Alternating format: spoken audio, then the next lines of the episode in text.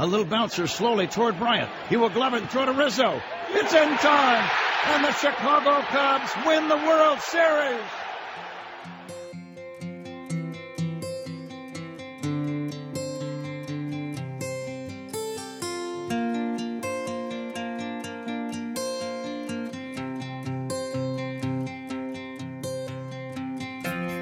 I remember running home from school, turning on the TV to the Cubs game, sitting with my dad to watch his hero.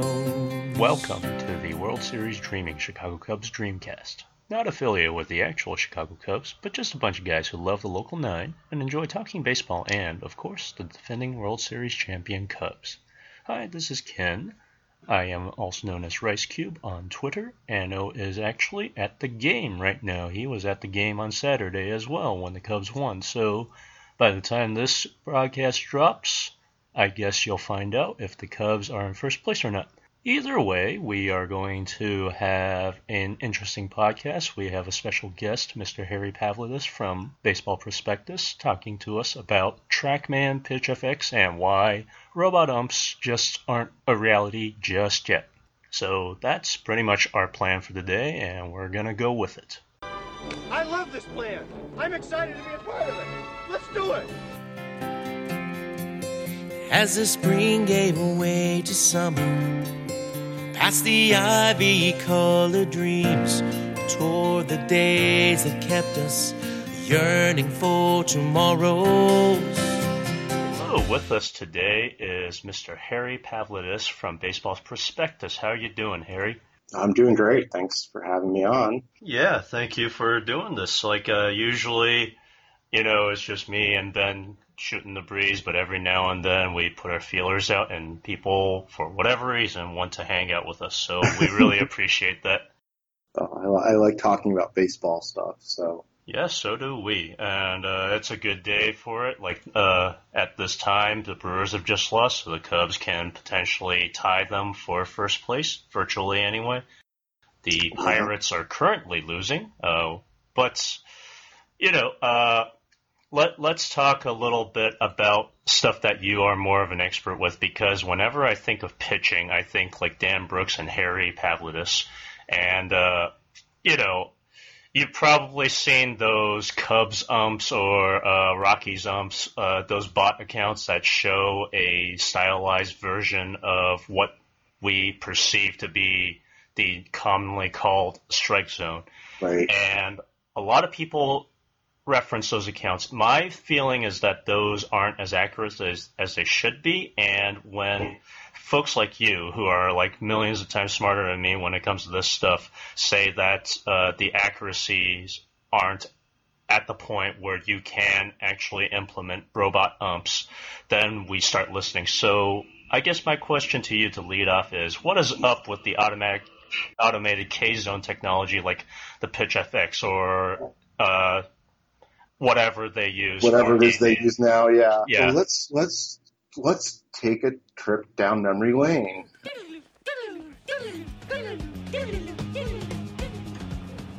Okay, so back in uh, 2006, let's go back even further. I mean, you, you are, I don't know if you or your listeners are old enough to remember things like the attempt to have a glowing puck in the uh, hockey broadcast. Oh yeah, the Fox Fox Sports Fox used to Trail do that. thing, right? Yeah, and then their um, more successful thing, maybe in sports, would be the uh, the first down line they superimpose on the football field, which have gotten more than just a simple yellow line for the first down. Now it's you know they have all sorts of graphics overlaid on the field.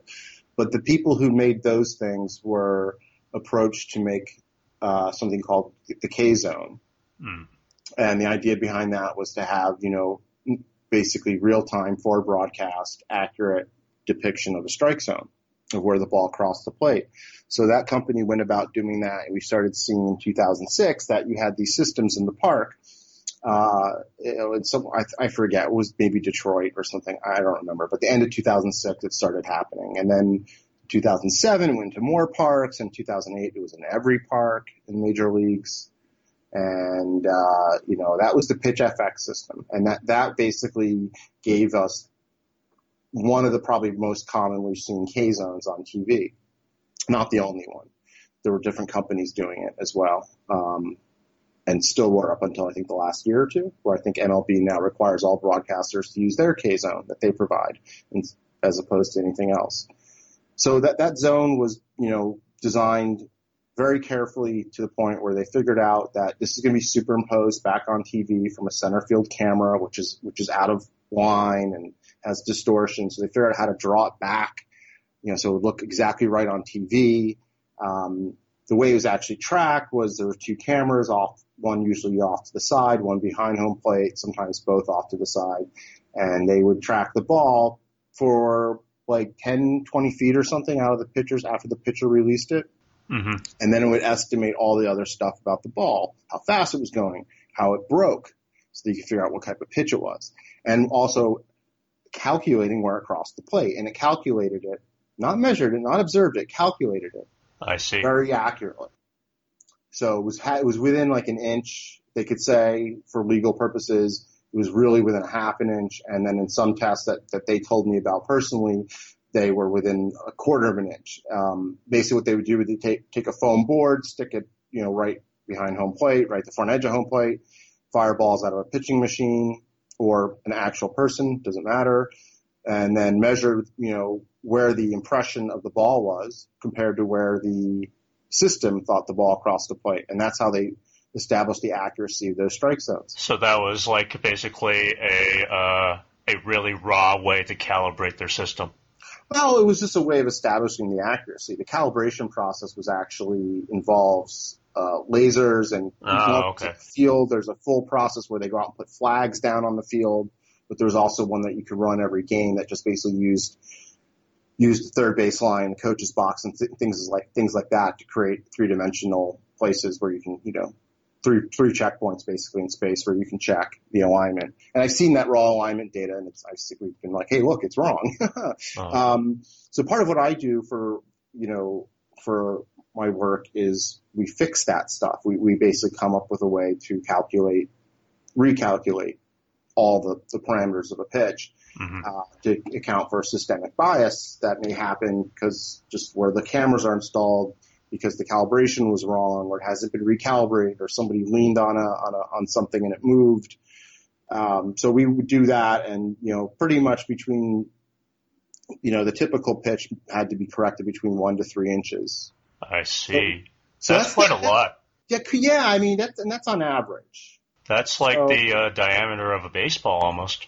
Yeah, exactly. Right. So yeah. yeah, it's like 2.8 inches or something like that. So three inches, that's roughly, you know, so sometimes the amount of error we're talking about, we're off by a, a, a whole ball. And we mm-hmm. can correct for that systemically and shift everything after the game. After we figure out, you know, since we know who the pitchers are and we know what they throw, we can then do a pretty good job of fixing the data. Mm-hmm. Um, well, now we have a different system and it works very much the same way, except it's a, it's a radar. It's a Doppler radar. Mm-hmm. And that's what's behind StatCast. Now there is an optical component. There are that, that tracks the fielders and throws and the base runners, but the pitch and everything you see today is coming from a radar system.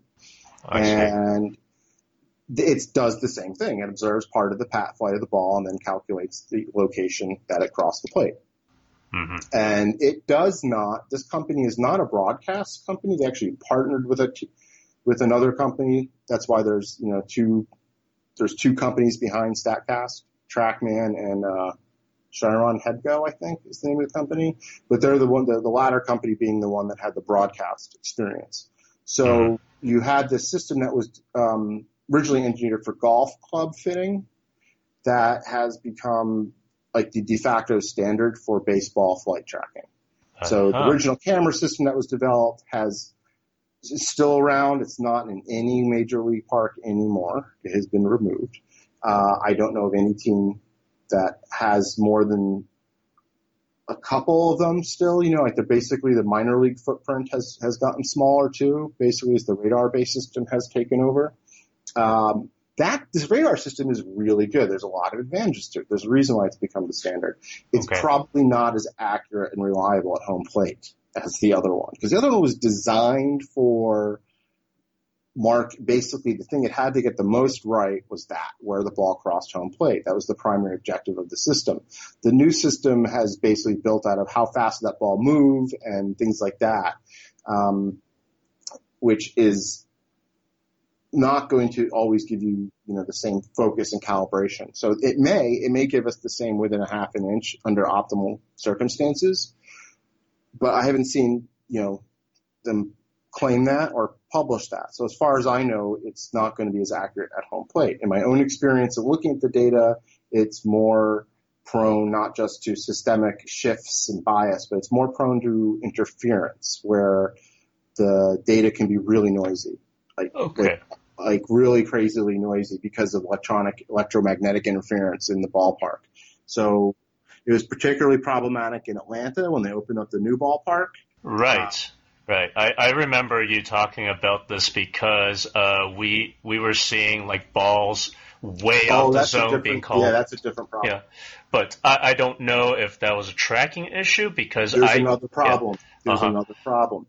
So you have this thing with electronic interference is bad. So right Mhm. now, places like Atlanta, um, the, the, the plate, the parks that are, are the noisiest are, are like Baltimore and Atlanta.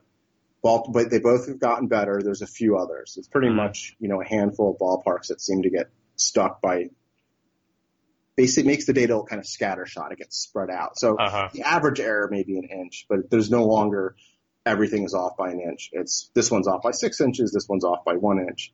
Now Uh-huh. the bigger, so that's that's that's a problem. Um, but the, the problem that was happening on TV when it was like the balls in the batter's box on game day on the or on the K zone, Right. but it was called a strike and people were freaking out.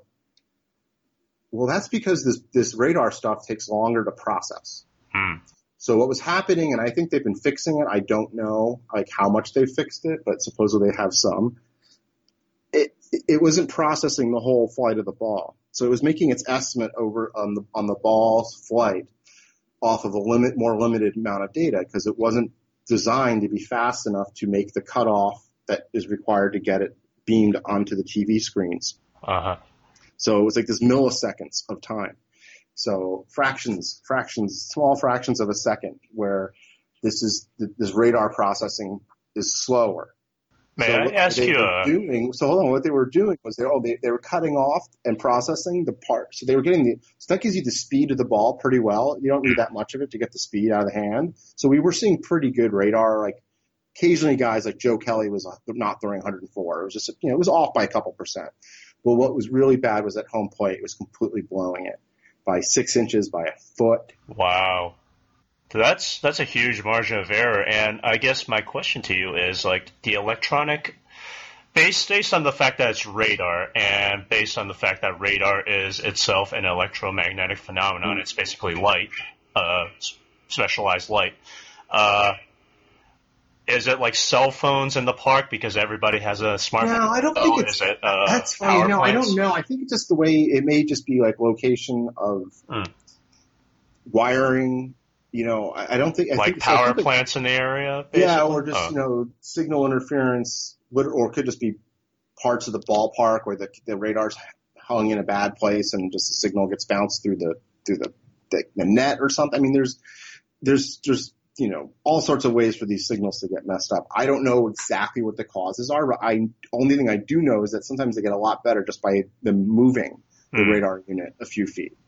Interesting. Okay. Mhm. And uh, since you, you talked about the fact that they switched away from the original, uh, not TrackMan, but whatever PitchFX used yeah, well to now be. it's now it's TrackMan. It used to Oh. be Sportvision's Uh-huh. camera system. This now it's TrackMan's radar system. What's uh, preventing them from collaborating such that you'd use the StatCast, which is really awesome, by the way? Like, obviously, it has its own set of issues, but for the most part, it's gotten, it's made us uh, really appreciate the way uh, baseball is played. But what? Why can't they incorporate both StatCast and the original system, which hones in at home plate for Well, you know? because the contract with that vendor expired at the end of last year, and they chose. Oh, okay. so we, had, we, had, we, had, we had both systems last year Uh huh. in the ballparks. Um, actually, a lot of major league teams have had these radar systems on their own Hmm. since 2012. So there's been a lot of parks that had both going. Now they don't because MLB owned owns those things. So they said, okay, we're done with Sportvision. We're now going to TrackMan. They had one year of overlap, and you know that's it. Goodbye. So um, there's has to be MLB has to want to pay another vendor. Another vendor has to want to, want to do the business to begin with. Um, but you know, or you could just rely on TrackMan making enhancements to their stuff. But you know, which is quite possible. You know, during the season into next season, of course, you know they'll get better. They'll, mm-hmm. they'll, they'll work on the problems they had this year and they will get better. The reality is we took a step backwards. Mm. We definitely, we definitely went in the wrong direction. You know, in terms of being like ready for robot umpires. The, the, the real problem is even with the optical system in place, I don't think, I think people would be really disappointed, um, in that it, it usually doesn't, it, it catches like 98% of the pitches, 96% of the pitches. Mm-hmm. okay, that's a problem, right? yeah. What do we do about the handful that it misses, you know, here and there? Some games it doesn't miss a single pitch. Some games something happens and you lose in a few innings.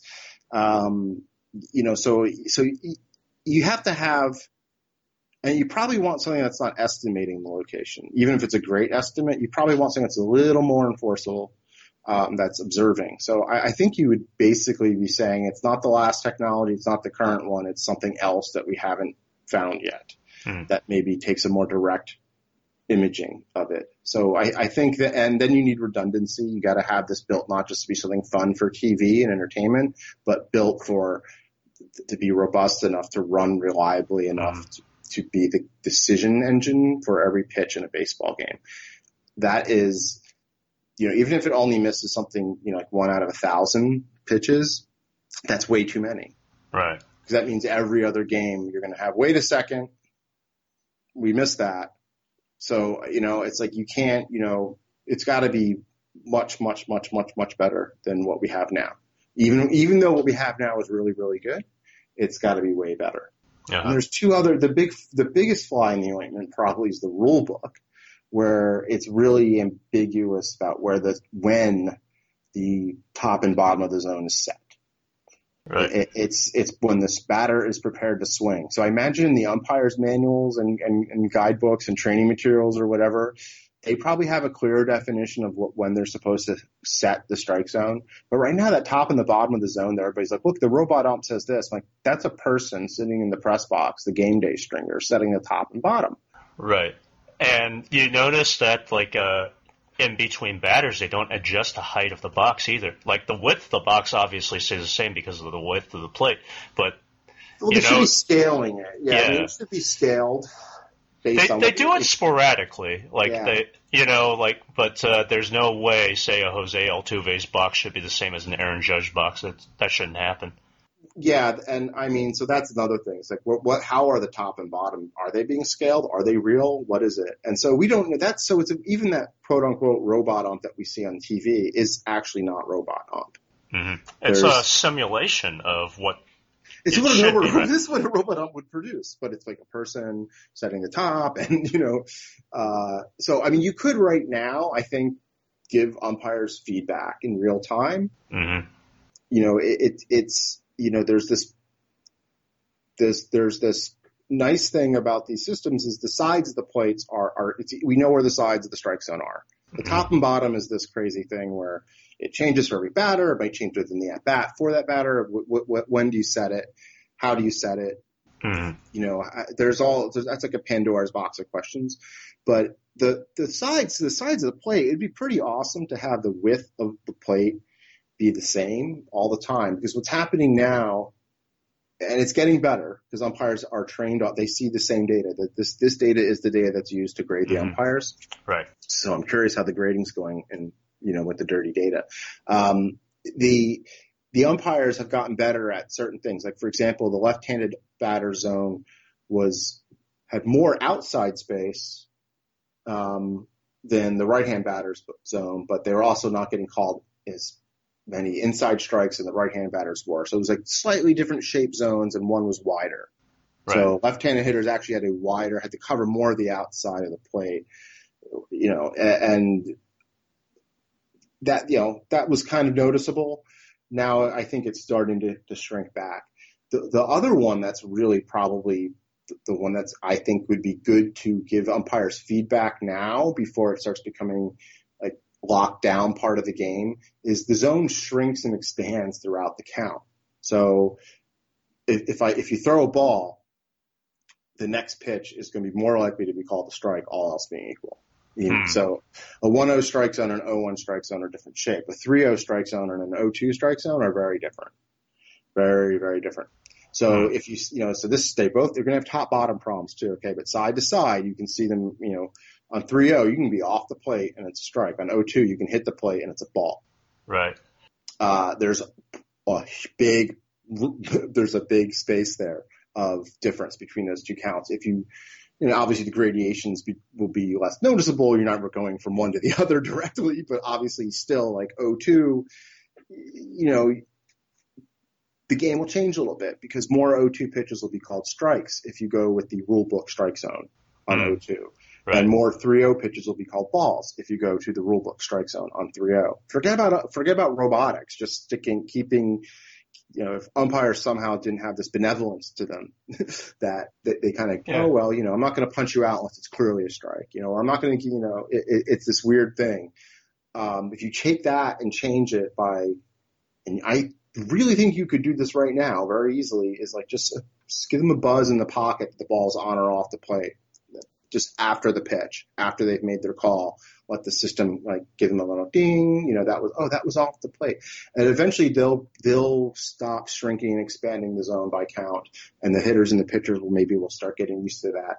If we go to the robot thing, you know, if we do figure out how to work the top and the bottom of the zone, if we do get the technology right where we can get Joe West out from behind the plate and just have some cameras or some lasers, you know, whatever. What happens to the play of baseball I'm super curious about because because of those things, the change in the pitch to pitch dynamics that we've gotten so used to for so many years. Maybe the change will be meaningless, but you know that's an, that's just one of those things where the law of unintended consequences, where Yeah. hey, you know, we change the strike zone so it's exactly right all the time. It's like wow, that turned out to be really weird. That that could that that could be an outcome of this. It might be, Yeah. it might make baseball feel strange for at least a little while. Right. And I wanted to think think about this because going going from behind the catcher, you obviously have to see the strike zone at an angle, so you have to do like some kind of I guess perception filter within your brain that says, well, it looks off to me, but it's actually down the middle, and so therefore I need to call a strike. Why don't they uh I, I guess it has to do with the umpire's positioning so that they can make the Yeah. calls at each base. But you you know, sometimes you you have the umpire calling it from behind the pitcher where you can actually see the strike zone and kinda makes it makes you wonder why don't they do like a a sort of uh, redundancy. This is a built-in redundancy. You could use the home plate umpire or the you know, and and also the second base umpire to just try to call a more accurate zone together. Yeah, I don't think you can see the zone well enough for behind the pitcher. Hmm.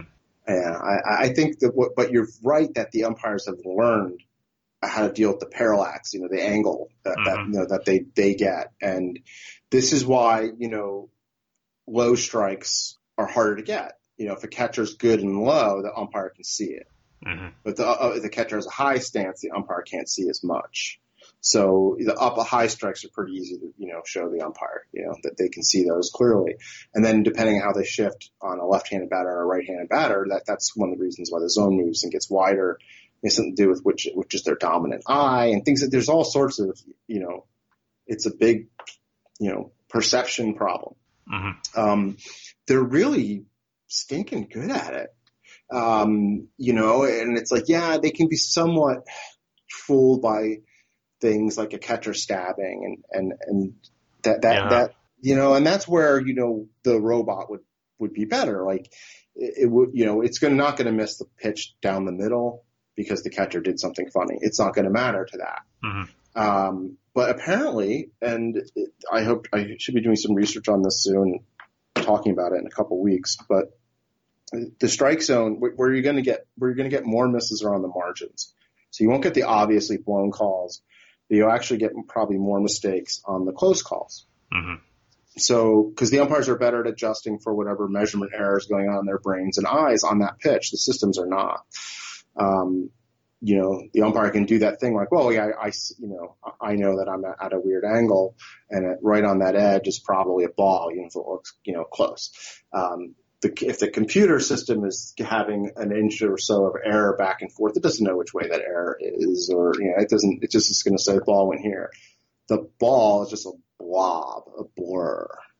You know, I think that the human is seeing the ball sharper than the machines are. These aren't like fancy cameras. You know, they're basically literally finding a the center of the smear that is the ball's reflection, you know, on the radar or image on the camera in the old system. And it's not like some clear thing that's sharp. So I think on the edges, it's going to be a little bit off, you know, but it's not going to make huge mistakes. So Right. we'll see. I'm, I'm going to look at that and see kind of what happens. And, and, you know, if that, if, cause I've heard about it that apparently the, a team ran a study. And so what would happen? hmm and the and they base what, what what would happen. And it's like, well, if we went to rule book umps and we did it like this, it'd be a wash. it would end up being like different calls, like you'd have a different pattern of errors, hmm and it, but it'd be overall you'd be getting the same. Uh, Rob Manfred claims that the computers are worse, and he might be right because of the, simply the percentage of things that it, it, that are on track, or, or the fact that you know these systems are not designed as you know to be ref- referees tools. hmm You know, they're not not designed to replace your umpire. They're designed to make your TV broadcasts more fun. Right.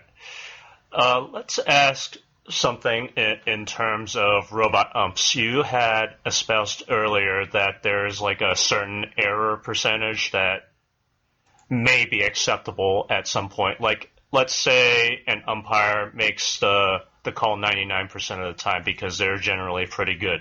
Uh, like 90, we'll call it. We'll, we'll, we'll call it 90. if if the robot system is at 99% accuracy, having like missed a certain ball, you know, like is there a way that that would be acceptable to you? Like, so let's say, okay, I know that my TrackMan or Statcast or whatever system that is being No, see, I'm much people. I, I- it's. It, it's. I think the best way I can answer this. I think people would be more pissed off Hmm. if the computer blew the call than the person, because the person we know the human's fallible and it's part of the, our life in baseball, and we Mhm. already hate the umpire. But if you see it on and you watch it and it's called a ball and, and it impacts the game and you know I think people would handle that worse. So I think when when it comes to a technical solution, they're going to expect it to be perfect. I see. Uh, and a human, so the expectation shifts. So while a 90% human may get a lot of grief from baseball Right. fans, a 99% computer is going to be, you know, get, it's, it's going to be bad. I see. It's gotta be, it's gotta be just completely right. And I've talked to people who watch a lot of tennis hmm because everybody's like, well, tennis does it. I'm like, no, tennis does not do, tennis does not do that. You know, tennis doesn't have, uh, the same problem we have, you know, at all. There's white stripes or whatever on the ground. It's, and it's on the ground. it's Uh-huh. not floating in space. And Okay. it's not nebulous based on the batter being squatting or being Jayson Werth standing up straight. hmm And even then, the tennis system apparently is only used on appeals, and people will tell you stories that you can see it was wrong. Like it hmm was just it was misaligned, and the thing got it wrong.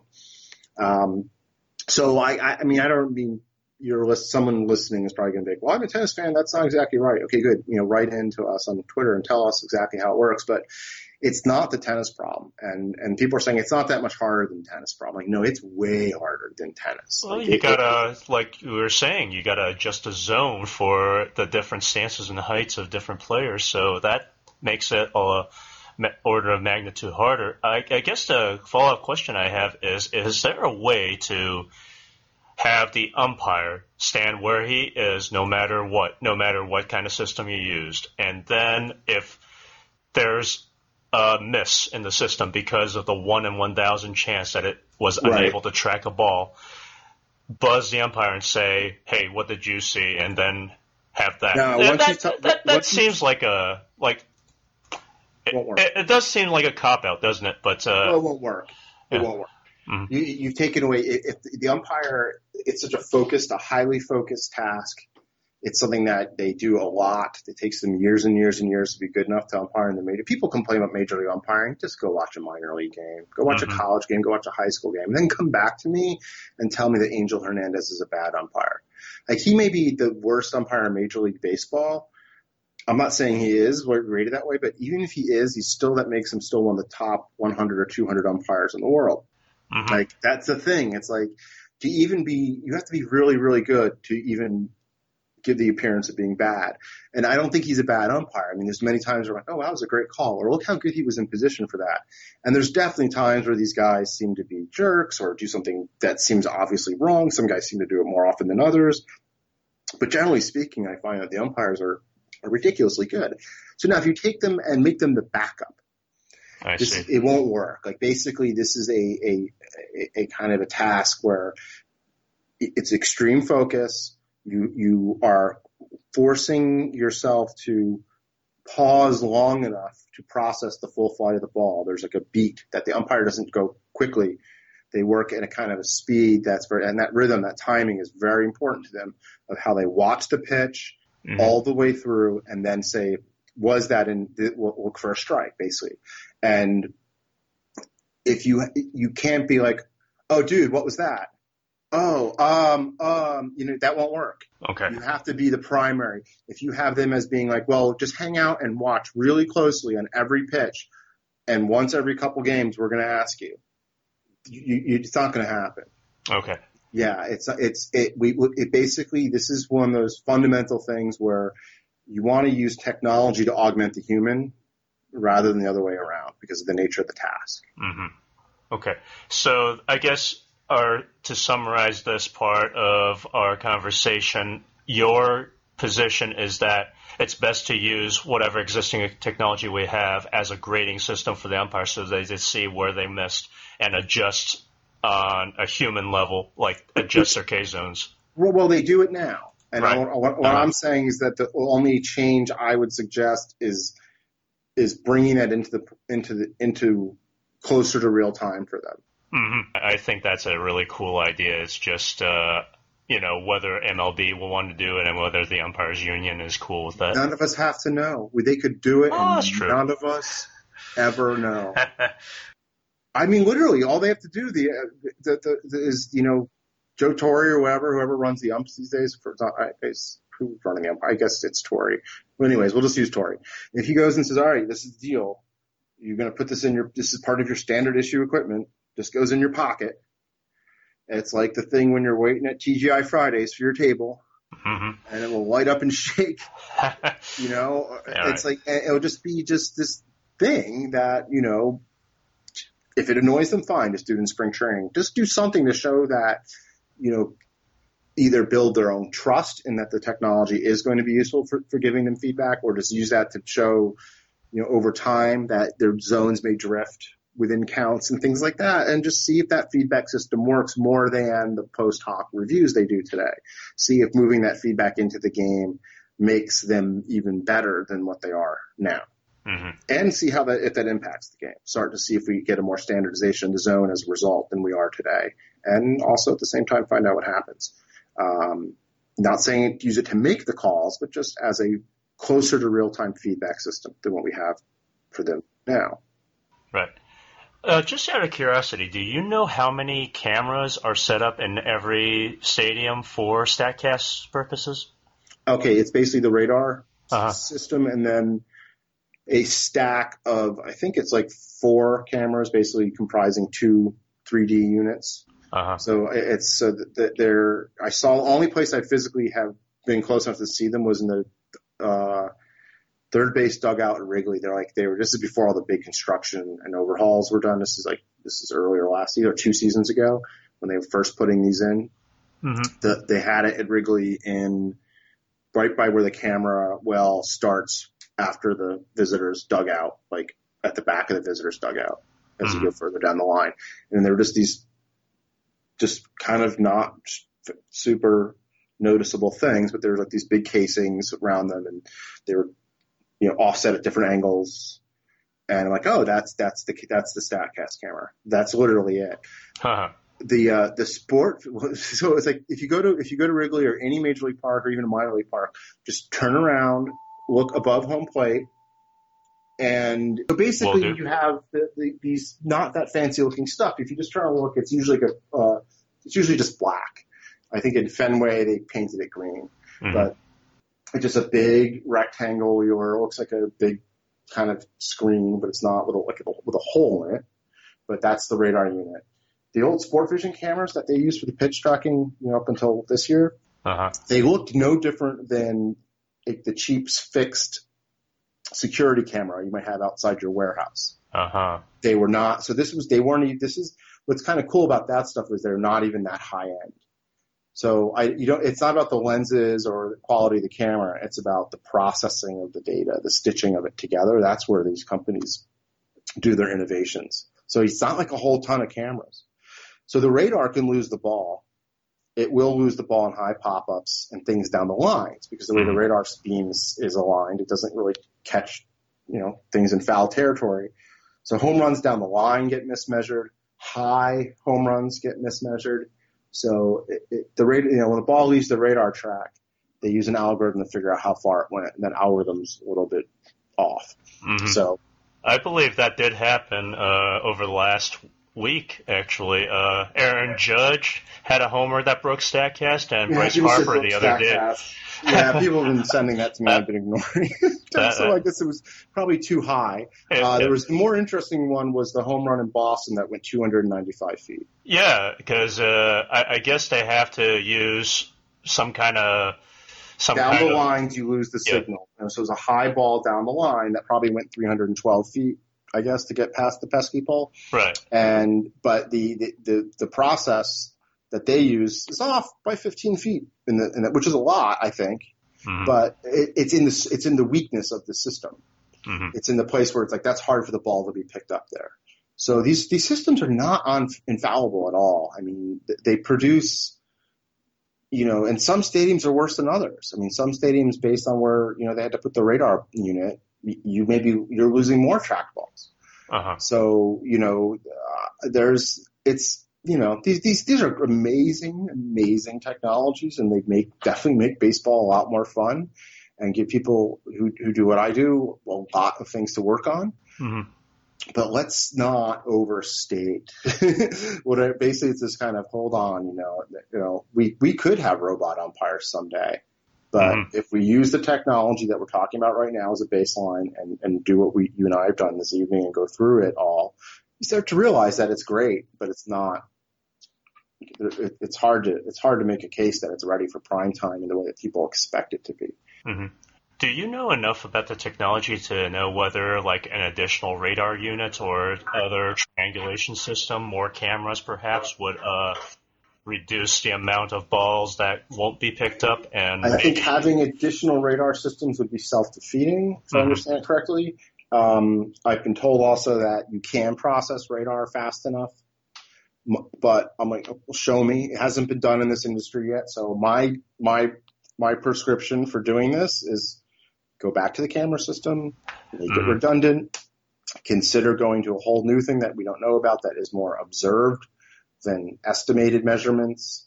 Um, you know, but, it- but all these things, it's like, I don't know if it's worth it. It's like we, if we just keep using the technology to help give feedback and train the umpires, I think that would be the best use of technical resources Mhm. is to make the umpires better than try and find a way to replace them. Because that might turn out to be complete folly. It, it, it may, it may just not work. And just for all the listeners out there, I am assuming that MLB checks their umpires' eyes periodically to make sure they have good vision. Right?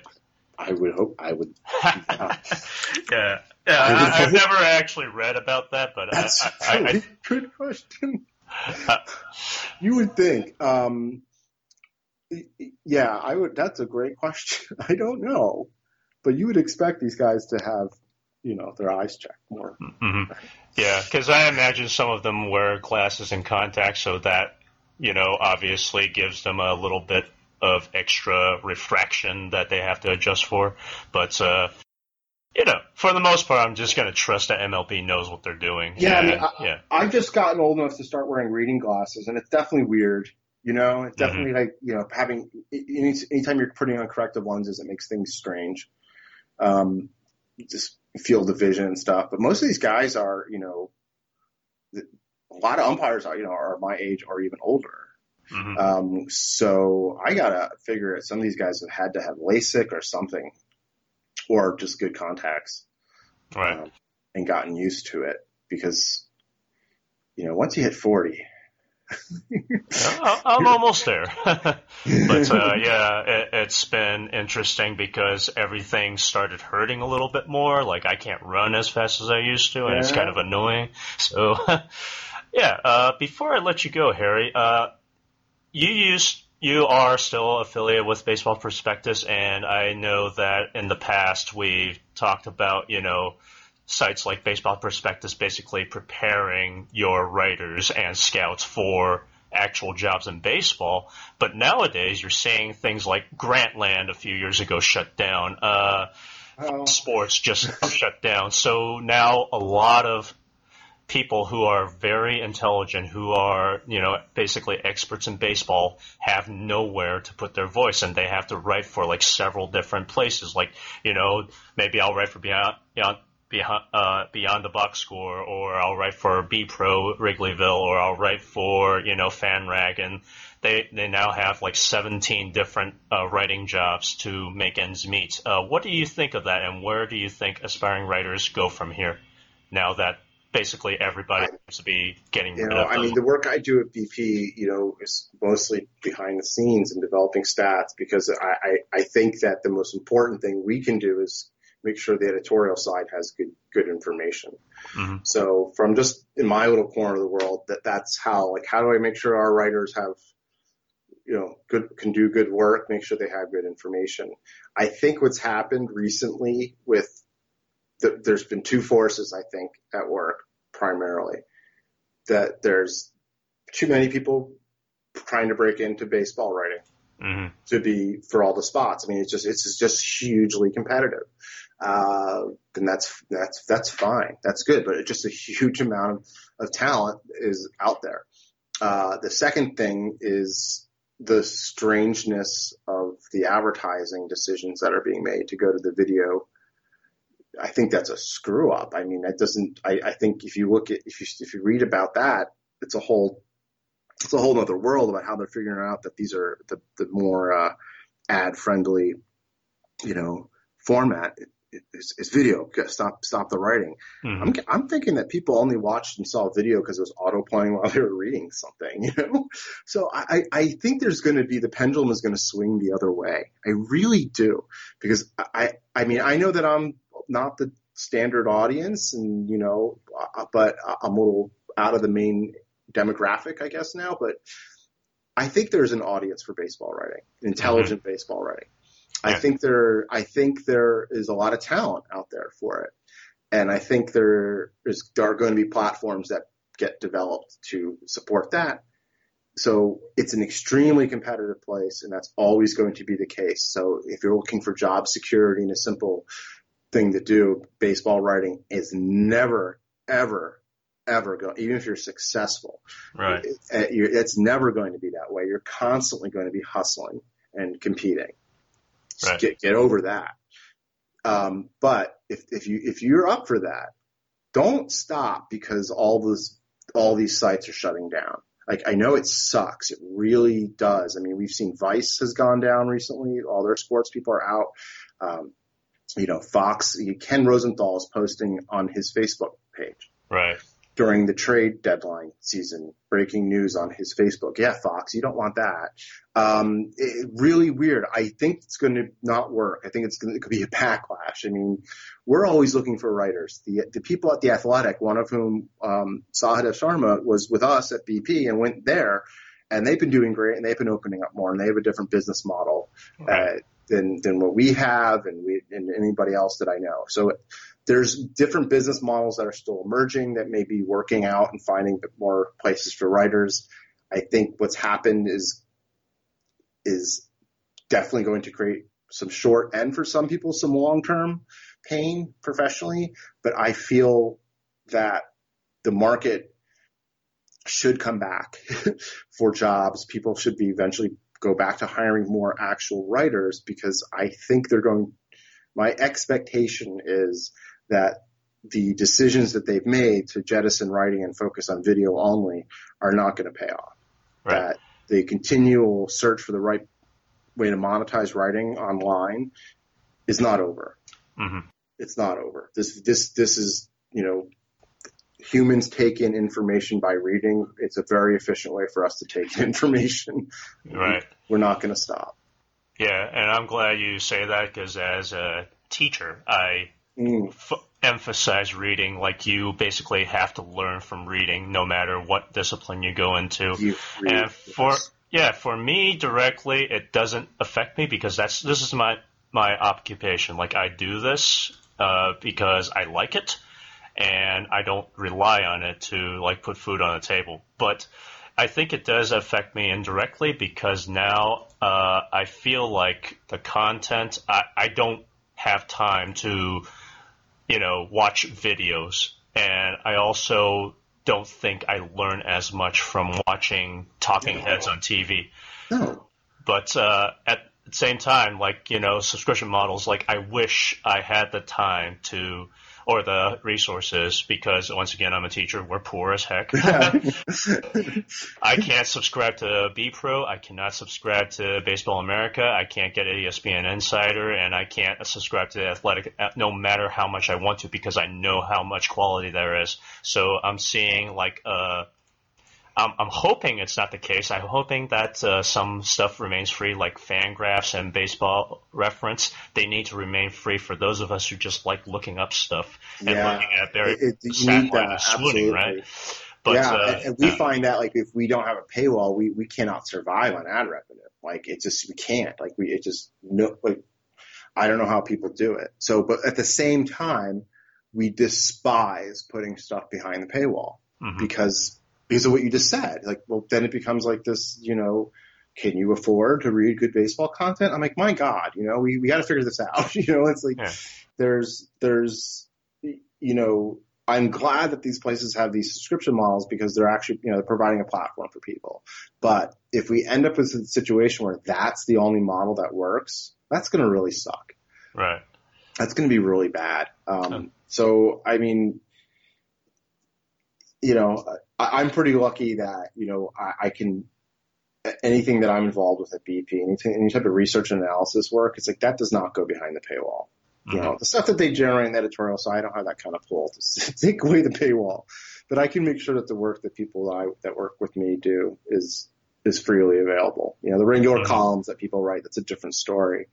But I, I think at least in the baseball research world, you know, I think that stuff should never mm-hmm. go behind paywalls. I kind of understand why some of the like, if you've got a, if you've got someone following the team, you're putting them on an airplane, putting them in hotels. The, the ad revenue is not going to cut it. So places like the Athletic to get that type of really good coverage they need, they're just kind of accepting that they're cutting their audience down a certain size. Um, and that's that's so be it. But you know, hopefully we can. Those are supplements to the larger platforms. But what's happening with the larger platforms within traditional newspapers? They're also, you know, after you read ten articles, you've got to pay. So, you know, we're, we're you know, people aren't going to want to pay out of pocket. That advertising doesn't work. People use ad blockers. People ignore the ads. The ad ad networks aren't properly managed. Sometimes there's that's you know they they slow down your browser. You know they're annoying they're not relevant. You know, that's, you know, it's not enough money for websites to, to really pay them, you know, pay, pay their employees, you know, most cases. But at the same time, you know, that's gotta be part of it. So, you know, so you can have open content that, you know, people don't have to go through a paywall. Their paywall is an ad. With video, that like kind of, it's like, okay, the way we can make money is by doing video. It's like, that I like you. I think they've turned the whole problem upside down. It's about making it's the people who want the who want to make money via ads as opposed to people who want to publish good content.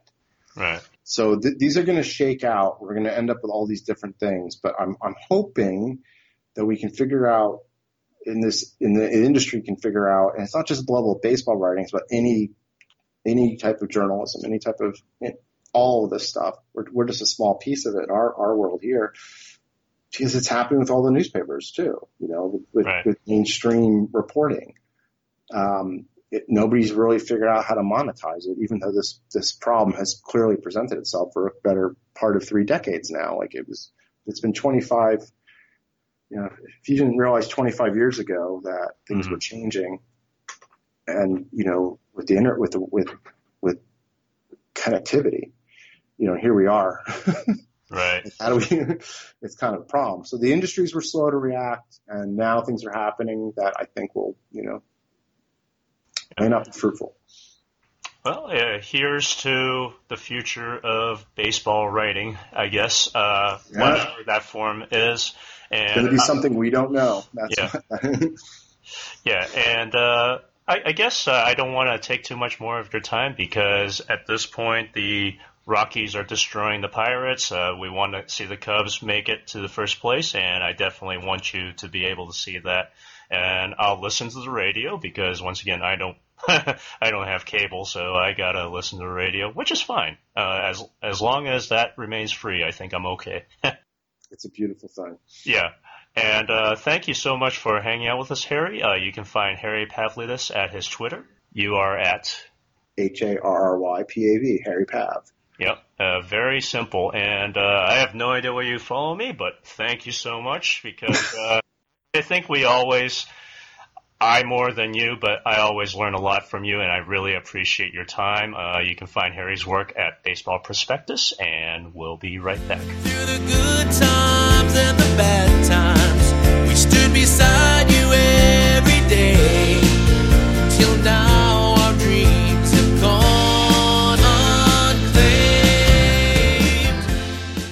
Thanks once again to Harry Pavlidis for guesting on the podcast to talk to us about technology and why it still needs a little bit of work. You can find Harry at Harry Pav on Twitter.